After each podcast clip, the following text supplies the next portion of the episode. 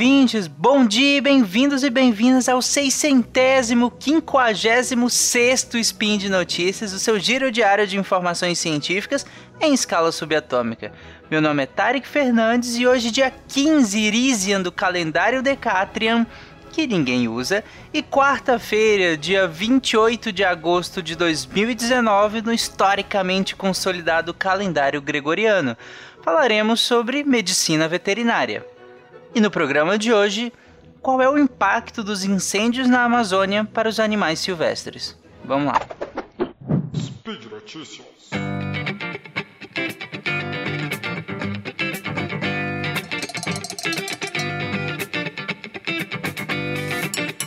Bom, este será mais um spin daqueles em que eu falo sobre animais em desastres ambientais. Inclusive, eu já falei deles fugindo até de vulcão e acho que ano retrasado, se não me engano, o ano passado, eu vou deixar no post. Eu falei dos animais é, por, acometidos pelo incêndio lá na Chapada dos Veadeiros, que é aqui em Goiás, na, na cidade de Cavalcante. E eu acredito que todo mundo deve estar acompanhando as notícias agora sobre os incêndios que estão acontecendo na região amazônica. Desde semana passada já foram identificados mais de 9 mil focos de incêndio. E o fogo, todo esse fogo, teria começado em grande parte com o intuito de limpar a terra né, após a extração das árvores para servir de pasto para a bovinocultura de corte da região. Né, e foi piorado por conta do período de estiagem.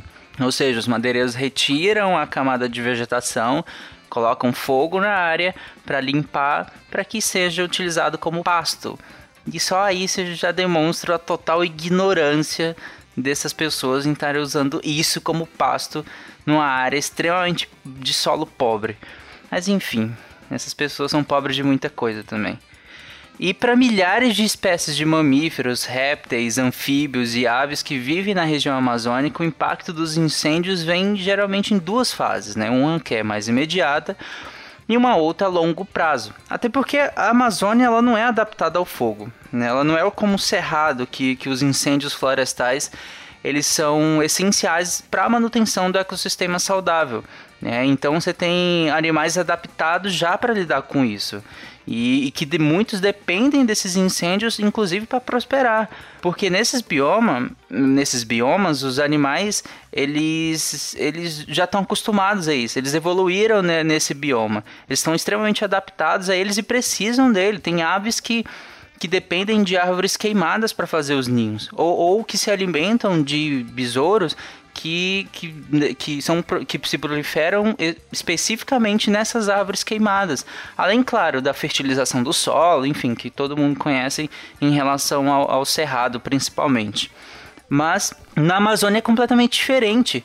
Lá tem incêndio? Tem, tem incêndio. Mas são bem menores e, e geralmente são próximos ao solo, né? E, e, logo eles são facilmente extintos porque é uma região úmida mesmo, é uma região que chove com muita frequência. Eu morei no Pará e, e, lá praticamente chove todo dia. Em Belém o pessoal brinca que, que lá eles marcam o encontro uh, antes ou depois da chuva, porque é uma área com alta pluviosidade mesmo.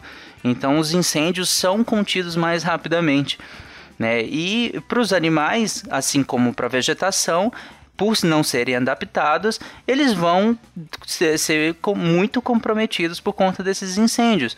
Porque, na real, se tá pegando fogo para esses animais, só resta ou corre ou se esconde, ou vai morrer. Né? Seja pelo fogo, seja pelo calor é, diretamente, ou mesmo pela intoxicação por conta da fumaça. Né? E isso que eu estou falando a curto prazo. Então, algumas das características desses animais acabam fazendo muita diferença na hora de tentar se salvar de, de, desse incêndio. Então, se, você, se é um animal que é naturalmente errante, já é uma vantagem, porque esse animal já se, já se desloca por grandes áreas, né?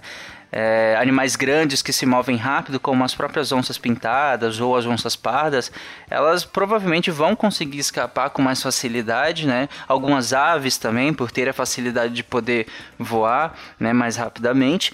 Só que outros animais, eles são mais lentos, como as preguiças, os tamanduás, é, animais menores como sapos, lagartos, que ainda que tenham uma velocidade grande, por, por serem uh, animais menores, têm uma amplitude pequena né, de área que eles conseguem correr, né, até por questões de metabolismo. Então eles vão, eles vão morrer com toda certeza. E, e, inclusive as principais fotos que vocês vão ver de animais provavelmente serão de tamanduás, é, que geralmente são muito acometidos por esse tipo de incêndio, né? Além disso, é complicado mensurar o impacto né, desse incêndio na Amazônia porque ele é um incêndio completamente diferente de outros lugares. Você tem grandes incêndios, é, a gente vê todo ano grandes incêndios nos Estados Unidos ou em regiões da Austrália, por, por exemplo. Só que lá a gente entende melhor a distribuição dessas espécies. Na Amazônia, não. Na Amazônia, acho que todo mundo sabe, sempre que estuda a Amazônia, nós temos um SciCast sobre a Amazônia nós falamos sobre como nós não entendemos ainda como que funciona a distribuição de espécies dentro do, do bioma amazônico. A gente não conhece boa parte das espécies que lá habitam. Então fica difícil até mensurar qual é o qual vai ser, qual está sendo o impacto para essas espécies. É, a gente não sabe o suficiente né, de quantos animais estão vivendo em qual área que está vivendo. A gente sabe por cima e mesmo esse por cima já está sendo extremamente horrível. Né? E para algumas espécies é pior do que para outras. Eu até eu comentei da questão, é, é, a própria questão biológica delas, né? Seja andar mais rápido, andar menos rápido, se tá, você respira mais acima do, da linha do solo, você respira mais abaixo da linha do solo, tudo isso, você resiste mais ao calor, resiste menos ao calor. Por exemplo, os anfíbios, eles ressecam, eles desidratam com muito mais facilidade. Então, todas essas são, são características que vão influenciar para saber se esses animais vão morrer mais ou menos também. E uh, em relação a essa questão de nós não conhecermos exatamente quanto, quais espécies estão ali, uh, a gente já está conseguindo ver alguns impactos nisso. Por exemplo, algumas de espécies de primatas que foram descobertas recentemente justamente dessa região. Tem o, o macaco sauá, que é da espécie Calicebus miltoni, ele foi descoberto em 2011. Ele foi só, só foi documentado uma parte específica do Brasil, que é justamente no sul da Amazônia, que é onde está pegando fogo. Então, o risco da gente perder essas espécies que são endêmicas, ou seja, elas só estão, elas só apresentam naquela região por conta de características muito específicas daquela região, talvez a gente vai perder essas espécies, muitas sem nem a gente conhecer ainda, e outras que a gente tá, conheceu recentemente, mas talvez já vamos perder. Mas e como ficam os animais aquáticos? Bom, nos grandes cursos de água, tecnicamente eles estão seguros ainda, né? Porque se o volume é muito grande de água, não tem lá tanto impacto assim direto pelo fogo, né? Mas os animais de pequenos rios ou riachos, os quais são é, muito diversos biologicamente, eles podem ser ameaçados. Até porque em córregos pequenos você tem o fogo passando bem próximo. Então, alguns animais eles precisam, por exemplo, anfíbios, eles precisam sair é, da água parcialmente por, por algum tempo para respirar e tudo mais. E aí vão estar expostos ao fogo, vão estar expostos à fumaça, vão estar expostos ao calor, que vai gerar desidratação e morte desses animais. Né? Além disso, o fogo e os, e os subprodutos né, da queima na, da região podem alterar quimicamente essas águas, dependendo do, de como é o curso dessas águas, se elas são mais paradas ou não, qual é o volume dessas águas. Então você pode alterar quimicamente é, o, essa água e prejudicar a vivência de várias espécies. E aí vocês pensam, nossa, mas teria que alterar muita coisa, né? Não, nem tanto assim. A própria, se você altera a temperatura só dessas águas, já é um impacto enorme, porque você, você é, influencia na dissolução de, de gases nessa água. E aí você já pode matar uma série de, de espécies que dependem de um, um, são muito sensíveis a esse tipo de variação. Mas isso tudo que eu falei até agora são impactos mais a curto prazo, né? quais seriam os impactos a longo prazo? Pensem que to todo o ecossistema de áreas incendiadas da floresta tropical ele vai ser alterado. Por exemplo, a floresta amazônica tem copa bem densa, né, que bloqueia a parte, parte da luz solar de chegar diretamente ao solo. Se o fogo destrói a copa das árvores, vai permitir a entrada de luz direta, o que vai mudar totalmente o fluxo de energia desses lugares. Além disso, pode causar efeitos em cascata em toda a cadeia alimentar, justamente por alterar o fluxo de energia. Você vai ter insolação direta no solo, coisa que não tinha há milhares de anos. Então é uma região que não está nem um pouco adaptada a isso. Então, sobreviver em um ecossistema profundamente transformado seria um problema para muitas espécies. Né? Muitos anfíbios, como eu já citei, eles têm peles texturizadas e padronizadas para se parecerem com tronco ou folha de árvore, por exemplo. E aí permite que eles se camuflem. Agora eles vão estar tá expostos, porque você tem luz incidente, você não consegue mais se camuflar direito, e aí? Vai alterar completamente a predação desses animais. E olha que eu tô dando um exemplo muito simples, que é simplesmente um anfíbio que não vai conseguir mais se camuflar. Que vai alterar a predação, vai alterar a cadeia alimentar e altera tudo. É, né? Acho que em vários sidecasts nós, nós explicamos essas relações ecológicas e como às vezes você mudar uma pequena parte dela você acaba alterando o todo. Né? E muitos animais na Amazônia, na Amazônia, eles são especialistas, né? São espécies que evoluíram e se adaptaram para prosperar nesses habitats específicos. Os tucanos, por exemplo, eles se alimentam especificamente de frutas que outros animais geralmente não conseguem acessar, porque eles têm aqueles bicos longos, né, que são muito bonitos, inclusive, e ajudam a alcançar pequenas frestas, pequenos lugares onde eles vão alcançar essas frutas. Se os incêndios dizimarem essas frutas e esses lugares, como que esses animais vão se alimentar? Né? E, e outra, ele faz parte de uma cadeia de predação, como eu falei. Ele é preso e predador ele não especificamente tucano, mas vários outros animais são. Se ele se ele tá se a mortalidade desse animal começa a aumentar, se impacta na, em toda a cadeia do, dos outros animais também. Então, por exemplo, o macaco-aranha, ele geralmente vive no alto das árvores, né, para evitar justamente a, com, a, competição com outros primatas. Então, o que, que vai acontecer com esses animais quando você tem as copas queimadas? Esses animais vão ter que descer e vai aumentar a pressão é, de competição com os outros primatas que vivem na, nas áreas médias de, dessas árvores. Então, antes eles viviam num certo equilíbrio, porque esses se concentravam mais nas copas, e agora eles vão ser forçados a interagir muito mais de perto e a competir muito mais de perto, o que pode gerar uma extinção, por exemplo. E pode gerar uma pressão de, de, de extinção para esses animais.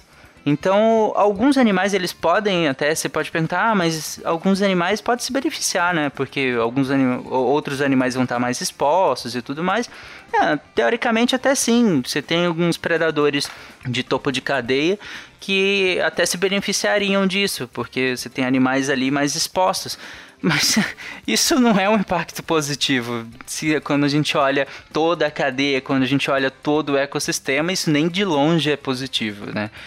É, então, se esses. E outra, se esses incêndios fossem pontuais, se ele, se ele se ocorresse esse agora e a gente sabe que, sei lá, é, considerando o padrão que esse tipo de incêndio não acontece na região amazônica, não nessa magnitude, até tudo mas tudo bem não, é difícil falar tudo bem, mas a gente ia tentar lidar com as consequências disso e, e bola para frente, né? Vamos, vamos tentar remediar no que for possível. O problema é que nós tivemos uma recente mudança é, muito grande na política brasileira em relação a isso. Sabe, você pode falar, ah, mas não vinha de grandes é, medidas preservacionistas e tudo mais. Sim, mas você tem a questão do imaginário, você tem uma questão subjetiva muito importante agora que quase que encoraja o desmatamento, quase que encoraja a derrubada da Amazônia, principalmente em relação ao avanço da fronteira agrícola que eu também já citei em vários de, dos meus spins, o quanto isso é danoso, o quanto isso é improdutivo, inclusive, para o próprio sistema de bovinocultura de corte, o quanto isso não faz nenhum sentido que se avance sobre o bioma amazônico para produzir mais pasto, o quanto isso não faz sentido, né? A Amazônia ela não é o pulmão do mundo, né? né? Não só por não produzir todo esse oxigênio que todo mundo fala por aí, mas também pelo pulmão não produzir oxigênio. Então, nem sentido faz essa metáfora. Mas ela é o lar de uma biodiversidade única e muito desconhecida ainda, como eu citei no início desse spin. Além disso, tem um impacto gigantesco no sequestro de carbono e vários processos ligados diretamente com o aquecimento global e com as mudanças climáticas, sem falar na sua, importância, na sua, na sua importância no regime de chuvas no Brasil inteiro. A gente já falou, inclusive, em vários sidecasts em relação aos rios voadores, né? que são muito influenciados pela evapotranspiração da região amazônica, que vai fazer chover lá na região sudeste do Brasil.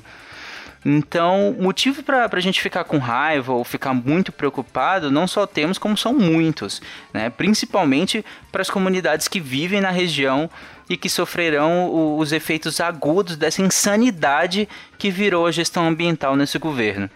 E pior, é chancelado por parte da população, que acaba se beneficiando de informações falsas para tentar amenizar o problema. E quando não consegue, ainda tenta jogar a responsabilidade justamente para quem mais defende a Amazônia. Então, não deixamos, não deixemos isso acontecer. Bom, e por hoje é só. Eu lembro que todos os links sobre o que eu comentei aqui estarão no post. Eu me baseei muito na matéria do National Geographic e eu vou deixar linkado. Né? Comenta lá no post o que, é que você achou, comenta o que, é que você está achando dessa loucura toda que está sendo. inclusive as coberturas, as coberturas estão sendo sofríveis sobre o que está acontecendo na Amazônia. Seja por, por, por, um lado fake news, surgindo fotos de vários animais mortos que na verdade nem são de lá.